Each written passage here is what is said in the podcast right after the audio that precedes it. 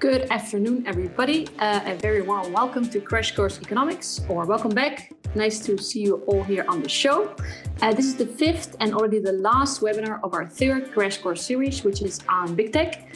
Um, and I'd like to ask you to introduce yourself in the chat. Maybe you can say who you are, where you're based, uh, where you're from, and what brings you here to this Crash Course episode. My name is Sarah. I am the coordinator of the Alternative Trade Coalition at the Transnational Institute TNI uh, based in Amsterdam, and I'll be your host today, together with Rodrigo Fernandez, who is a researcher at SOMO. And behind the scenes, we have uh, Jeremy Krolsmith, who is our web developer and designed our website, Kees Hudig from globalinfo.nl, and Jenny Pannebecker, who is a communications officer at SOMO. And they're working very hard to make this webinar another success. So uh, before we jump into the matter, uh, let me briefly say something about Crash Course. Uh, so we, the five of us, are a collective of engaged activists and experts from a number of organizations, and we united at the start of the COVID crisis because we wanted to understand what's going on in the world with the crisis, how it changes our world, and also reflect on the challenges we're faced with, and of course, uh, discuss possible solutions. And that's where Crash Course uh, came about. So Crash Course is a platform which is designed to open up the debate on how we can move out of the current crisis and make the necessary steps towards achieving social, economic, and ecological justice. Um, in order to achieve that goal, we invite global experts from all over the world to break down complex issues and make them accessible to you all so we can shape our economic system in a just and democratic way. And by um, doing this, we also want to democratize knowledge uh, and give the necessary tools to change the world. Uh, also, because the topics we discuss are often quite complex, but very uh, important to understand if we want to change the world. And this time we decided to discuss the challenges related to some of the big COVID winners, which are, amongst others, uh, the big tech companies or monopolies. Uh, and this is already the, the fifth episode on big tech uh, and also uh, the last one. So we're going to close this topic uh, this week. Um, and the idea is that in this hour, um, we always give you uh, insights into a specific subject that makes you understand our contemporary economy and society a bit better. Now, all of our uh, webinars, also from the first two series, are published online on our website, which is crashcourseeconomics.org. And you can also find a podcast version and a summary of each webinar. And of course, of this episode, there will also be a recording, podcast, and summary. And on the former episodes, we already had Kean Birch, Cecilia Rikap, Farwa Sial, and Nandini Chami. Um, and our uh, next speaker will be briefly introduced. But first, Rodrigo, uh, please uh, let me hand over to you so you can tell us something about this series. Yes, uh, thank you, Sarah. So this is already the last episode of the, of the third series we have organized.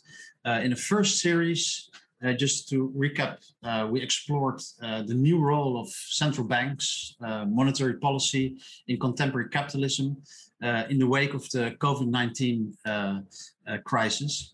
And the second crisis was about the unfolding debt crisis in the global south. And we asked a number of speakers um, so, what is new this time, and which structural elements have remained the same in the in the debt series of debt crises we have seen in the last 40 years? So, in this third series, we have been looking at the winners uh, of the COVID 19 pandemic. So that's why we turn to big tech, digital monopolies, and their corporate power. Um, the COVID 19 period was a catalyst for the big techification of everything. The world was put on a, a tech diet, essentially. Uh, 2020 accelerated many developments that had started to take shape in the years before. Um, from a helping hand, uh, innovators, uh, and simply a power for good, uh, large technology firms increasingly became ever, ever more dominant. And now we see a very small number of uh, extremely powerful corporations. Um, these firms have amassed an unprecedented amount of financial firepower. Uh, this is affecting other economic sectors. Uh, they're venturing into banking, pharma, the automobile sector. Uh, it is also starving journalism uh, from advertisement income and has made a business model uh, from disinformation and surveillance. So to understand this complex cluster of issues, we organized uh, five episodes. Um, and throughout this series, we have been moving slowly towards, well, what we're discussing today, uh, these are policy options, uh, solutions, and, and basically how to fight back. The first two episodes uh, were dedicated uh, at taking a broader view uh, and to introduce key concepts such as platforms, rent, and intangible assets. Uh, Kean Birch introduced, for instance, the notion of techno-scientific capitalism. And Cecilia Rikap explained why intellectual monopolies are different from traditional monopolies and why it matters. Farwa focused on the need for EU competition policy uh, and its limitations. Uh, last episode, we had uh, Nandini Chami, who provided a look at issues and solutions from the perspectives uh, of the global south. Uh, so today, we continue with sharpening our understanding of policy options, uh, real existing options, at both at the scale of municipalities, uh, the national scale, and perhaps above. Sarah? Yeah, so um, to uh, keep you all uh, still uh, blindfolded before we introduce our speaker, let me just quickly say something uh, about the setup of today because today's webinar is a bit different than usual one. It will be even more of a crash course because it will last only 45 minutes because our speaker has to catch a plane. So thank you so much already for, for being there and we'll make sure you will not miss your plane. Um, so we will have just a longer interview instead of a presentation. And uh, afterwards, as always, you will have the floor to ask questions to our speaker, which you can do through the special Q&A window, which you find uh, in the bottom of your screen during the webinar. Um, and we'll make a selection based on those questions. If you like a question, you can endorse it, favorite by putting the thumbs up, clicking on the thumb, and then uh, the most endorsed questions will pop up um, at the top of our screen, and Rodrigo and I will read them out loud. So, Rodrigo, we have the honor to introduce today's revolutionary speaker. Yes, uh, well, we are very happy to have with us today uh, Francesca Bria. Uh, she is the president of the Italian National Innovation Fund. She lectures at various universities and is a consultant to the United Nations and the European Commission. Uh, previously, she directed Decode, um, a project uh, that includes uh, the municipalities of uh, Barcelona and Amsterdam and the dozens of uh, organizations. And its aim is to develop a public digital infrastructure. we will hear more about it later on. But, well, I would like to invite Francesca Bria to, to join us. Hello, hi. It's great Good to be here. Hello.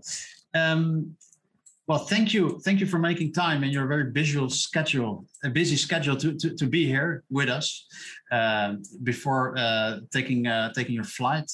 Um, I didn't it's know not good. It's not good flying. for the environment. So yeah, I know. I know. um, so, but maybe to start with a more uh, on a more personal note, um, could you explain what um, yeah, what the Italian National Innovation Fund is uh, and what its strategy is. Yes, absolutely. So last uh, January, uh, after um, ending my um, my job as chief technology officer of the city of Barcelona, I moved moved back to my country, my original country, which is Italy. I'm now based in Rome, and I was uh, nominated by the um, Italian Treasury to uh, to chair the newly created National Innovation Fund, which is a 1.5 billion uh, fund to to basically foster the innovation ecosystem in Italy, which means invest in uh, new technology startups, um, but also create a network of accelerators uh, in Italy, technology transfer, so create better connection between academia, research centers, and um, and companies, small ones, but also big ones, public strategic companies, and try to basically um, uh, foster our capacity in the technology, innovation, and scientific space um, given the fact that we need uh, to build uh, technology uh, made in Europe. At the moment, I think we very much lack this kind of capacity, and we uh, we fear otherwise we're gonna lose. I mean, we're gonna really lag behind. And then uh, to do that in strategic sectors for the Italian economy, uh, we invest really across the board from you know green economy and circular economy to education to uh, biotechnology cybersecurity um, the next generation uh, mobility sector uh, cities so we we have a very hmm. broad uh, mission and is this also part of the uh, the project that uh, Draghi started with uh, European funds? Or well, this this started before than Draghi. Actually, yeah. this started uh, with the previous government. Obviously, now with the next generation EU, Italy has a as a very well. Italy has an important uh, part of that, which is the Italian National Recovery Plan, that, as you know, is the biggest in Europe.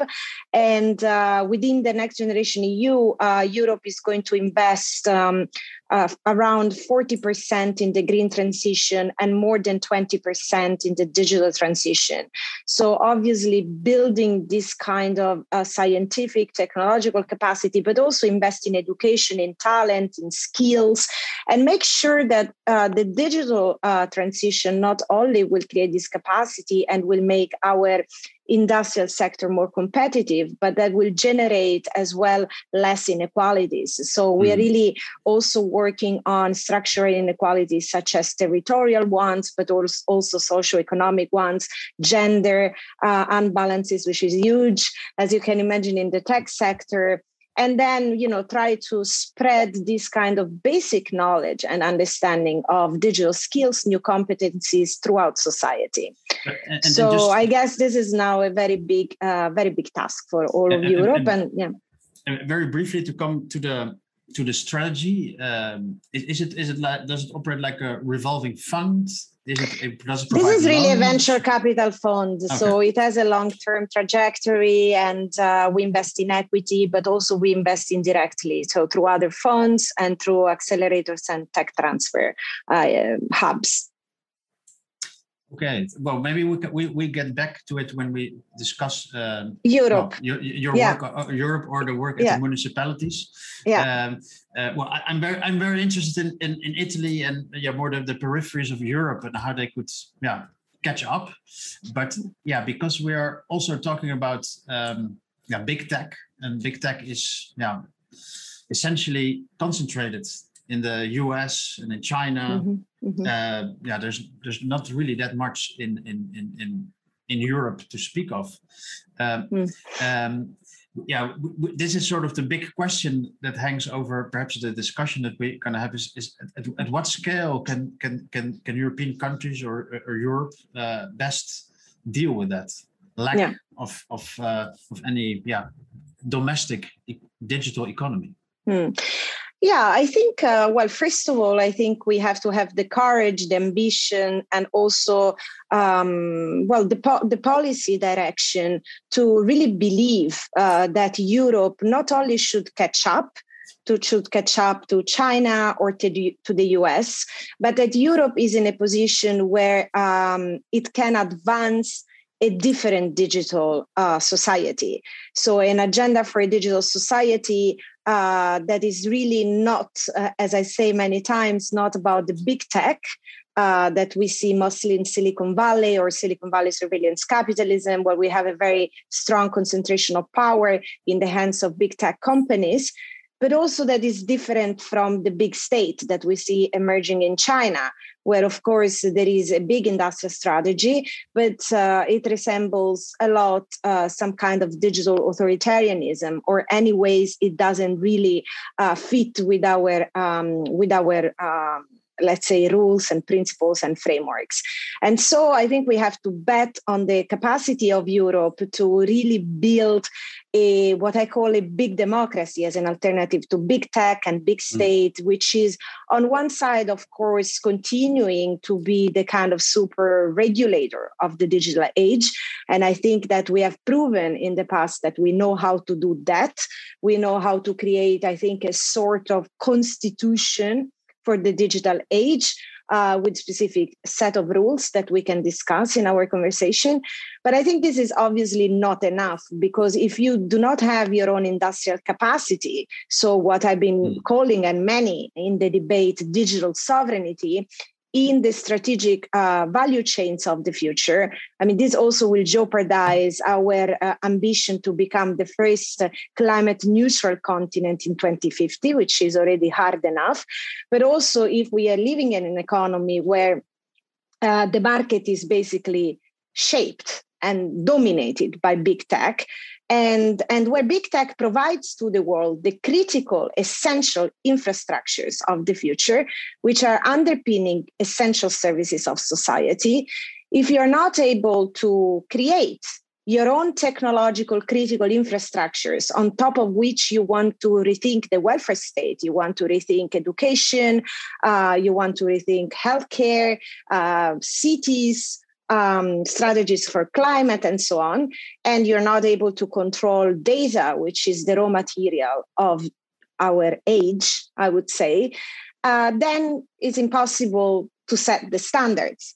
And it's impossible, yeah. even if you have a very advanced regulation, like it is the case, for example, for the GDPR, which I think it has become a kind of digital privacy de facto the most advanced digital privacy legislation in the world, you don't have the capacity to enforce it because you know you basically have to ask the big tech of uh, silicon valley mm-hmm. and china to please enforce a model that is actually uh, you know that goes against the very core of the business model they've built yeah. I mean, this this means creating your own technological capacity, but even doing something more in technological and industrial capacity, because I think we have to be very clear in explaining that this is not only about the tech sector. Of course, I mentioned the welfare state, I mentioned the green transition, but I mean, these technologies are touching every sector of our societies. I mean, even the, the, the microprocessors crisis, the shortage crisis of microprocessors during the pandemic is hitting very hard the automobile industry that is transforming now due to climate to the climate mm. crisis mm. and the climate emergency. So it is like this for literally every sector of the economy. But I want to say more than that, my expectation for Europe is to make it a question about democracy. I mean, meaning that this. Uh, this European digital sovereignty should not be only about making sure that the incumbent industries of Europe can catch up, or even not only mm-hmm. about mm-hmm. empowering our universities and startups and scaling them up, but it should really be about protecting uh, the fundamental rights of citizens the right to privacy, the right to information self determination, the right to digital sovereignty, which so in a digital society is going to be key. And, and so making it a question of democracy because and i finish and you can go to the mm-hmm. to the next question as we have seen i mean as we're seeing um, the negative externality as, as i said at the beginning the problem is the business model of the digital platforms, which is based largely on the manipulation and monetization of personal information and data. And the negative externality of these business models are things like manipulation of elections, fake news, conspiracy theories, hate speech, and also, you know, really going at the very core of our what it means autonomy in a kind of automation in a machine age so it is really about protecting the very foundation of our democracy. Thank you. Yeah, I, I, I think that to unpack that, um, yeah, the, the very thorough answer that has uh, it's, it's very rich, many topics in there. Uh, yeah, basically advocating an, an alternative digital development model. Um, uh, maybe to unpack it, I, I, would like to ask Sarah first to focus on issues of regulation and then perhaps then afterwards we can focus more on uh, how we can achieve this digital sovereignty. Sarah? Yeah, so I'll, I'll try to keep it short because there are indeed a lot of topics we still would like to discuss and the time is ticking. Um, but yeah, so I mean, regulation is also meant to protect democracy and democratic rights of citizens, right? So uh, we know, uh, regardless uh, whether the EU has big tech firms uh, on its own ground or not, or uh, self-grown, uh, they're developing new rules to to regulate big tech. And most importantly, I think, is the Digital Services Act, which we also and the Digital Markets Act, which were also discussed in a previous webinar with Farwa Sial. She was quite critical um, about those regulations, specifically the Digital Markets Act, uh, arguing that uh, it doesn't address the fundamental structures and entire nature of platforms, and also doesn't really solve the problems, which you already mentioned as well, related to data. So I was wondering, what is your view on uh, mm. the development of the current uh, regulations, yeah. so specifically the Digital mm-hmm. Market Act, mm-hmm. and is it is it actually apt to tackle the problems that big tech confronts us with, which you really well summarized? Hmm.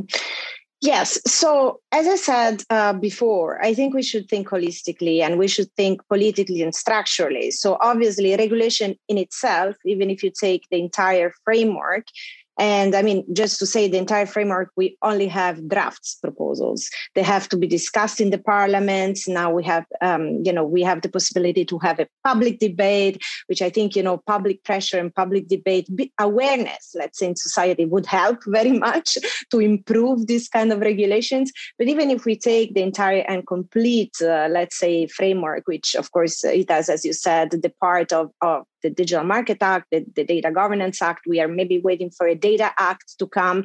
But also, let's don't forget that we have a part on uh, digital taxation, actually on minimum corporate tax and digital taxation. And also, also that has to be disputed because obviously it is an historical, uh, I think, um, point, and it's very important that this is proposed by the new Biden administration. But obviously, we know we want it to be uh, more than 15% uh, minimum corporate tax. We want to see what this means for the digital platforms. But, anyways, making sure that we tackle the question that those corporations pay taxes where they uh, where they make a profit and where they have their users, which is actually where uh, they they create value uh, with our data. It is a very important part, and also that they don't park their um, profits into uh, tax havens, uh, which uh, uh, for Europe would means that we are not able to have our own indigenous resources to invest in uh, education, in green infrastructures, in healthcare, and so on. So it is a fundamental part and um, and then we also have to consider antitrust, which obviously uh, it is another very important point. And uh, we've seen that now the Biden administration has appointed um, Lina Khan to be leading uh, the FTC, which could uh, mean that we have a person that is, uh, you know, at the kind of forefront of a new antitrust movement, which obviously me very critical uh, with the role of big tech, for example, the antitrust paradigm paradox, her paper describes very well what it means as a kind of structural uh, problem that big tech can own the digital infrastructure underpinning the marketplace and then through data and through algorithms uh, through flexible prices mechanism uh, discriminate competition. So it is it is actually a very uh, important issue. And i think that in europe it is slow, but it is getting there that, you know, the relationship between privacy, ownership, and control, I would say data sovereignty and competition it is it, it is a very important issue. So now we see more and more getting you know privacy and cryptography security experts joining debates with antitrust lawyers. I tell you that before this was absolutely impossible to think. I mean, I, I, agree with you that only through the lenses of competition, you do not grasp some of the structural issues that we're talking about. But I would say we are seeing. Um, some determination from Margrethe Vestager in this particular space. I think she actually understands completely some of the threats that the business model are posing to society and to the economy and so on. So if we look at it, uh, complete, I, I, I wouldn't be so negative. I think I think that as everything, as every legislation, even if you look now at the green transition, if you take, I don't know, anything that has related to uh, social issues or to taxes or whatever, of course, uh, improving that it's a matter of social struggles. It is a matter of, uh, of societal debate. It is a matter of, you know, debate in the parliament. So I think we have to do that also with this kind of uh, regulation. Uh, but I wouldn't be negative. I think there are, uh, this debate, um, even now with the pandemic, but in the last, uh, let's say, maybe a couple of years, is at least very high in the agenda. So it is a political question. And of course, we should make it a political question. We shouldn't make it a question about antitrust or about just technology experts. But I mean, it is important that now these questions are debated as key political issues. And of course, we have to give it uh, to give it a chance to improve them. And also, I, I, I insist on this: generate proper debate on these kind of questions.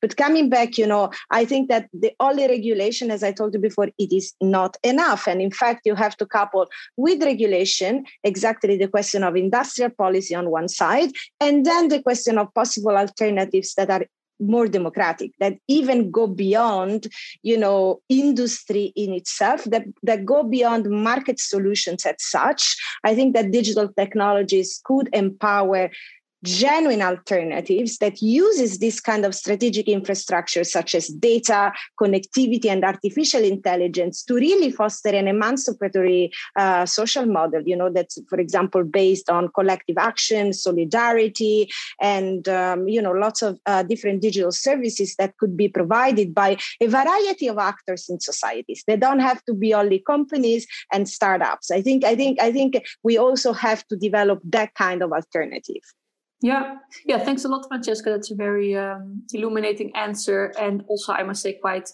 optimistic, perhaps less, less this topic than many of, of our former speakers, but uh, also. I just want to make it a point, you know, to to to show that you know, if we do not create the possibility for alternatives to emerge, which is actually on one side open a political space, a political space for organization, for debate, for you know, for um, yeah for for for having these ideas to be in all present in all levels of uh, government and also outside government.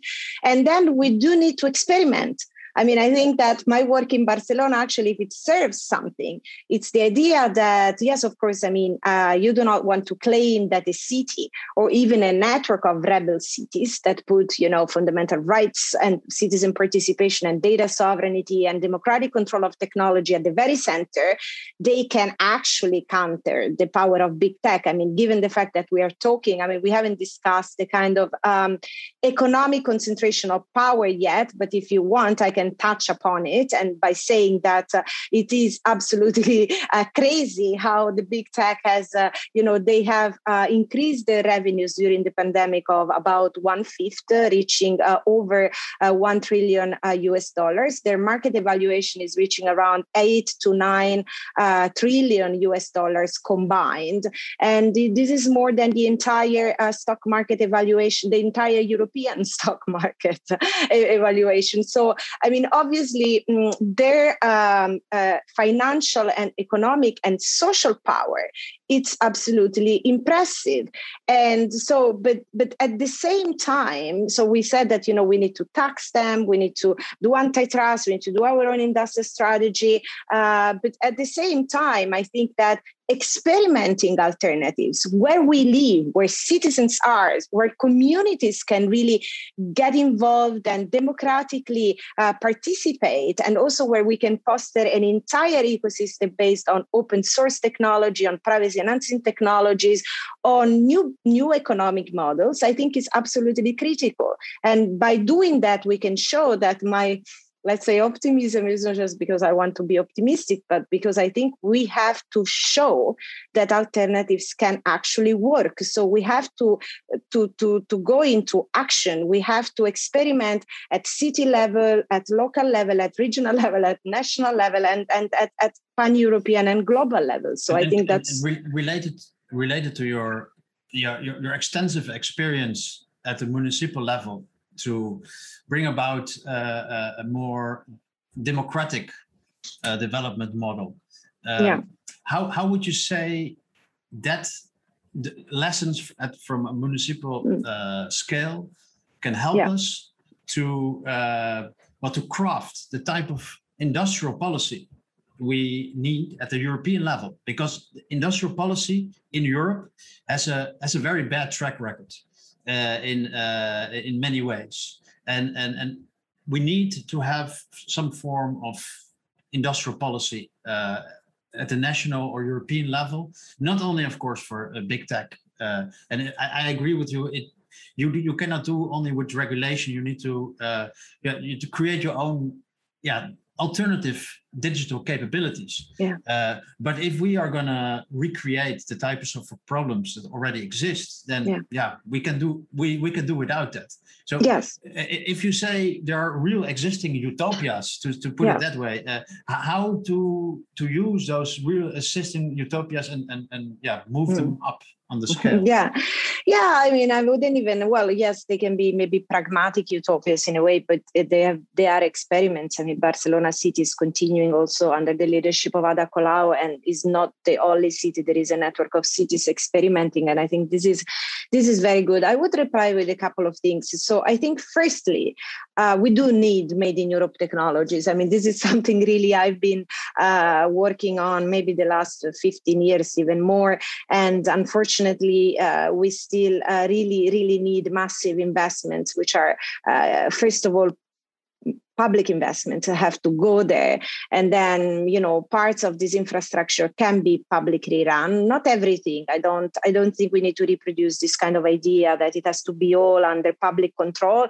I think that parts of these infrastructures can be publicly controlled but then also uh, we can make sure that um, you know we have specific rules for instance regarding uh, data uh, mandating uh, about data sharing and data sovereignty and you know privacy and security and cryptography as a kind of uh, by default in these services. I think they, they could change the game, they could change the rules of the game, uh, mandating um, big platforms to share data for the public interest uh, as a Europe in a European level, at a European scale.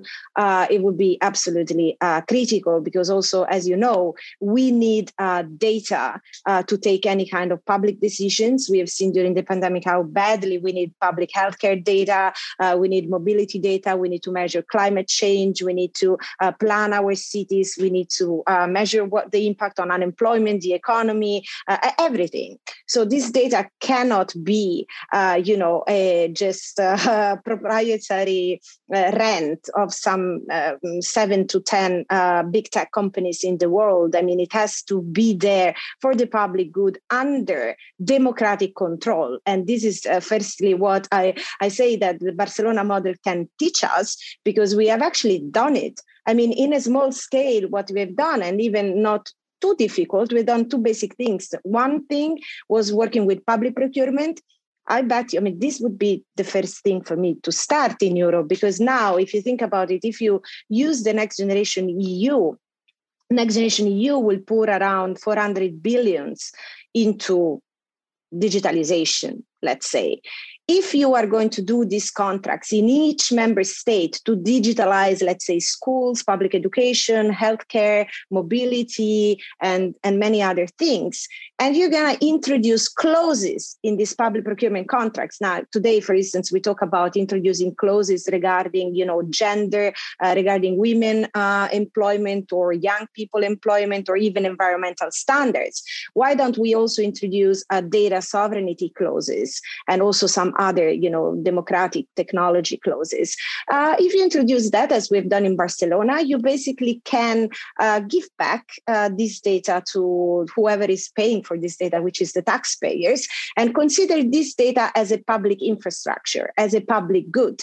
And then you can, of course, um, given the fact that you're going to protect the privacy and security and ethic by design of people, then you can open up this data and give preferential access, for instance, to whatever NGOs, uh, small companies, citizens, um, journalists, uh, and public administration to use it for the public interest. And then, you know, set the rules on the basis on which the big companies can actually access this data because you have to understand that we are paying now three times for this data. We are paying uh, the service, we're paying taxes that would imply, you know, that then we get everything when we get the service. So also the added value of the service, which is actually data and intellectual property.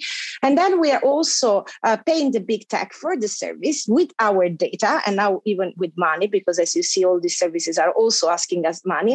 And then we are depending on them regarding artificial intelligence, because obviously the data feeds the artificial intelligence um, engines. And so we are basically paying three times and we are getting this kind of digital colonialism in turn. So these, these models can help. And, and the public procurement, um, it's one example, but also developing projects like Decode, which are about, uh, uh, let's say, Europe now wants to have a a European cloud, which is Gaia X. And the European cloud, of course, wants to say, okay, Europe can also have their own, I mean, we can have our own data infrastructure. It's a part of the industrial policy that we are uh, talking about. Uh, at least setting a standard for data interoperability, data security, and data sovereignty. Okay, there are problems there, but we can do that. Uh, well, we can also experiment decentralized, distributed privacy enhancing alternatives, like we've done in Barcelona, that are able to really shift the control of data to the people.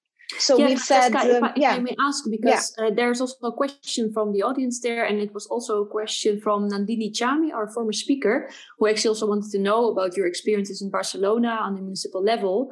Uh, is it possible to replicate also the successful experiences in Barcelona, or is it very like locally bound those successes, or are they uh, yeah. also mm-hmm. to be repeated in other places? And then there's a question from the audience from Thomas uh, Dolman, who's asking, uh, yeah, can you say something about the, the, the initiatives that you're most proud of and how were you able to accomplish them? Yeah, well, they are connected, these two. Um, maybe I start from what I'm more proud of, and then I say, can they scale? Can they be reproduced?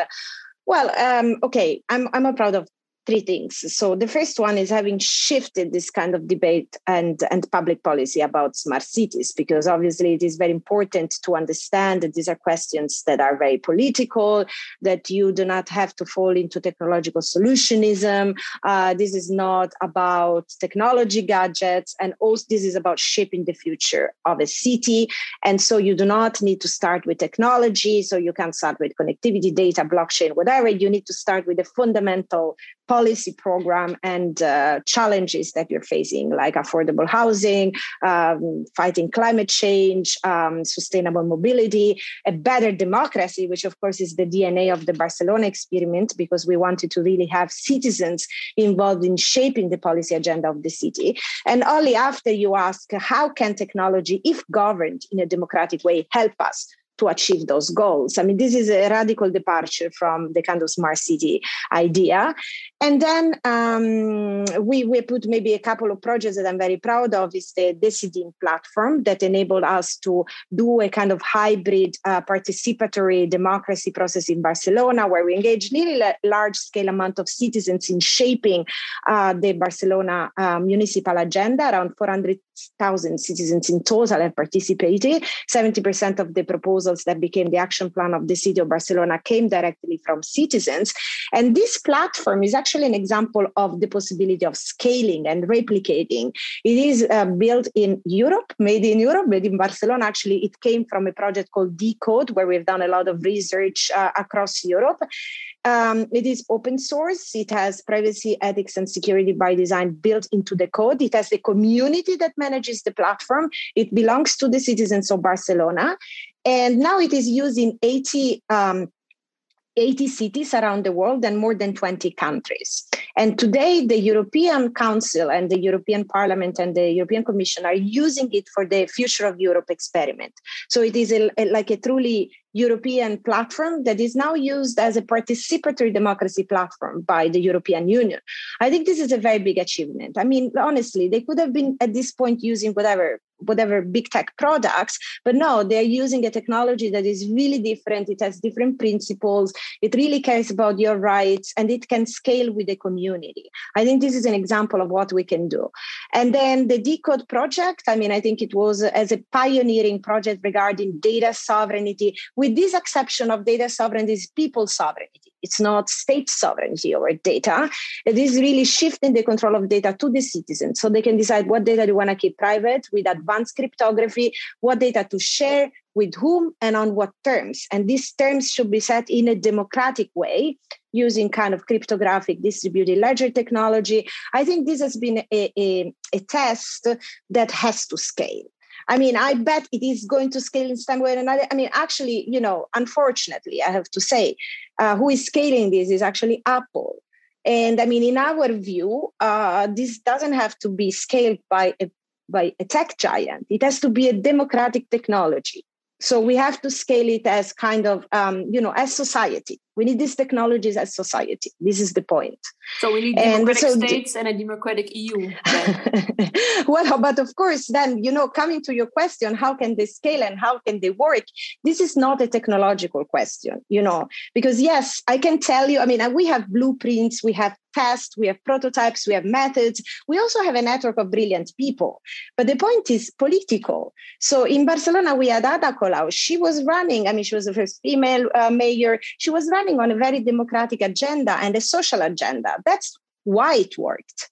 Then, yes, you can reproduce some of the stuff we've done. And of course, we are actually creating some knowledge, particularly about understanding uh, politically technology and understanding you know how to put technology at the service of people and at the service of the ecological transition and at the service of whatever you know are our pressing um, social and environmental issues. But the question on can it work, can it scale? I think it's uh, it's a very political question. Um, yeah, we we have five minutes left before you have to leave uh, to run to catch your plane. uh, uh, so uh, I, I'm afraid we do not have the time to answer the questions from uh, participants, or should we try one more? Mm if if if you can summarize, for example, Angela Wigger's question because it's quite long. So yeah, uh, um, uh, Francesca, uh-huh. uh, you can see yourself the question in the uh, Q and A tab. Yes, well, that avoids me chat. having not, not the chat, no. but to the right, the Q and A. Mm. Uh, so uh, well, I'm gonna read it. so partly. Ah, the Q and A. Yes. Oh my God, this is very very very long. Yeah, well, I'm gonna. Uh, essentially, it's about uh, is the Italian Innovation Fund co-financed by the European Commission Smart no, City no, Specialization? No, no, no, no. It's it financed by the Italian state. I mean, it's, it's actually yeah. public and private. Yeah, yeah. Well, maybe uh, because we, we, we don't have much time left, I would like to ask you if, if just I'm going to try to summarize the main message. Uh, yeah. Maybe, and maybe you can correct me, please, if, if I'm wrong. But but, but essentially, you, you, what you what you're saying is that we need um, well three three pillars to advance. So one. Um, you have to regulate, and the regulation uh, we know how to do it. It is, and it is a matter of how the political process will move forward in, in that uh, domain. But secondly, you need to fill the gap with your own digital infrastructure. And thirdly, you have to that the way you you fill that needs to be uh, we need to follow a model that is uh, democratic and, and, and very different from the existing digital models.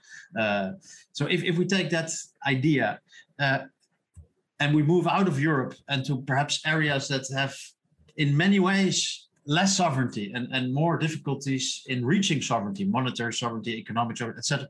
Like, for instance, um, in Africa or in uh, Latin America. Uh, how how how would this strategy um, mm. look in these areas? Yeah. No, well, I, I don't think, I think it is a question like monetary sovereignty. In fact, uh, this is the, the, same type of question. Obviously, when we talk about technological sovereignty, we also talk about um, economic and political sovereignty in a geopolitical dimension. So, obviously, uh, these things are uh, very strongly related. I think that. Um, you know the, the question that we may pose i mean first of all i think that uh, europe should have that role. I mean if you want a kind of non-aligned movement um, can be built. I mean europe uh, should uh, collaborate uh, when it comes to um, strengthening the relationship with africa strengthening the relationship with um, latin america and so on but not in like kind of selling our technologies but in this kind of approach of uh, you know collaborating on science and technology. I mean for instance instance, I, I go very proud of the Horizon 2020. I mean, of our research and innovation uh, programs. You know, I think uh, uh, that not many uh, countries in the world have this kind of um, programs that are not uh, funded by militaries, by linked to military programs, but that they are like civic and that in fact strengthen the kind of collaboration between academia, uh, research centers, public administrations, and companies. And I think that that would be a very powerful model where Europe could collaborate in this kind of research and innovation programs with countries like Africa and with regions like Africa and uh, Latin America. I mean, this was done in the past, and this can help fostering uh, digital sovereignty. I also think that you know a basic step could be implementing the GDPR and implementing it with the right technolo- technological capacity and technologies. Because obviously, you know, if you go and see that the, G- GDPR is about like the cookie directive, click here and you don't understand anything and you're spending like 10 minutes to understand what your rights are. This is not correct. If the GDPR I mean, beyond the regulation, which is very important because it protects our fundamental rights. But on top of that, give rise to an entire variety of privacy enhancing technologies that protect our rights by default in the way that the technology is built.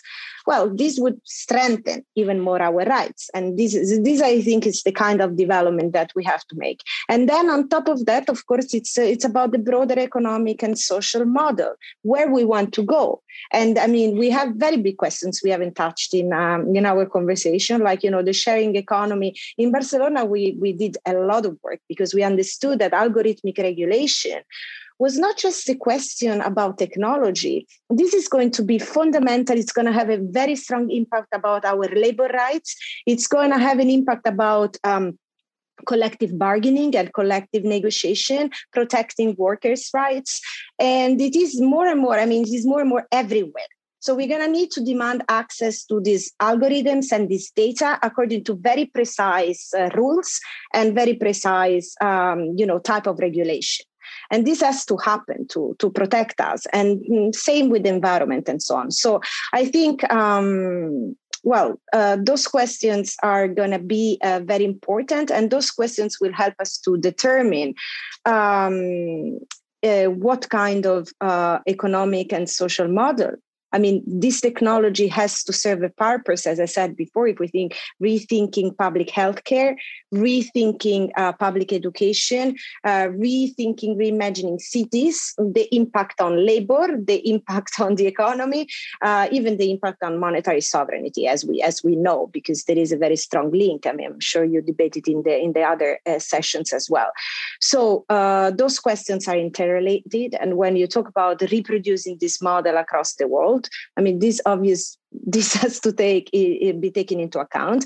And then uh, just very quickly about the smart cities. I think also at the city level we can do a lot.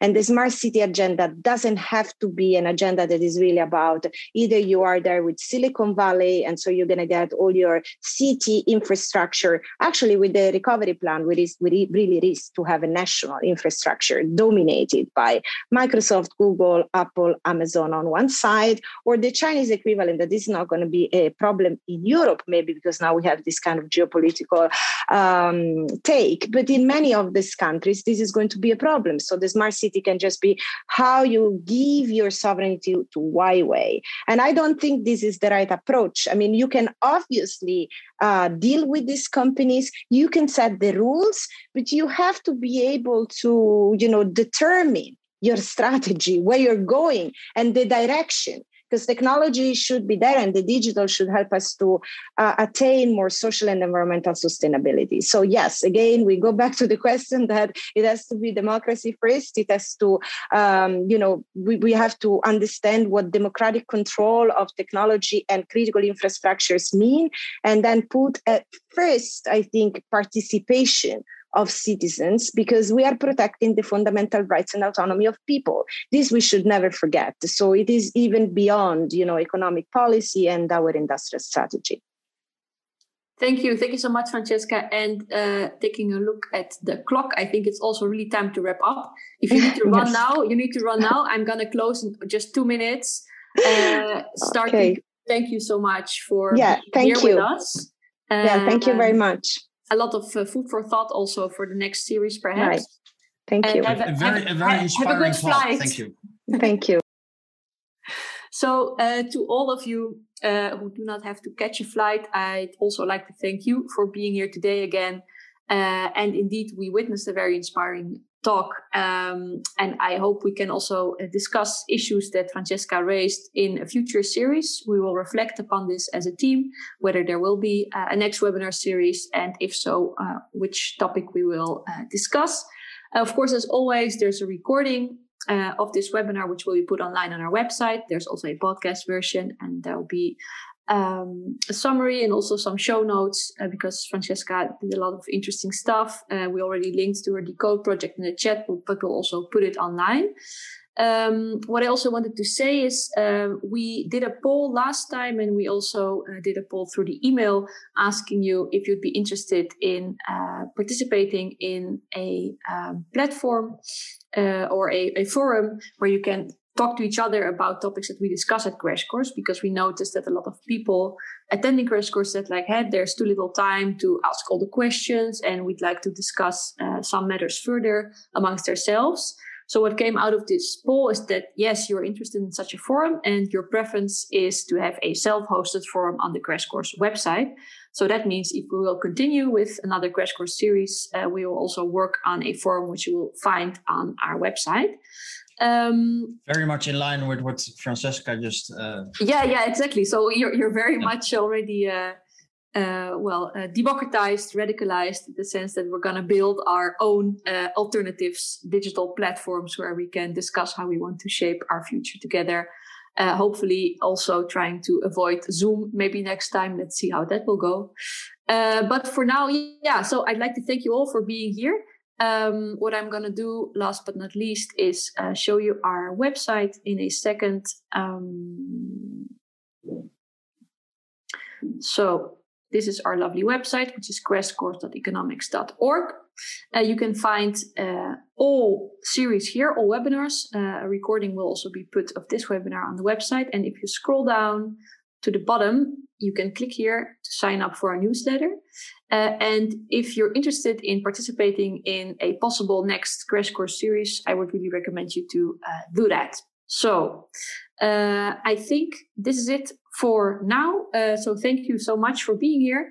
Um, I hope you will have a lovely day or morning or evening. And we really hope that you will stay tuned uh, because we're thinking of uh, trying to continue Crash Course because we noticed that there's a lot of uh, enthusiasm.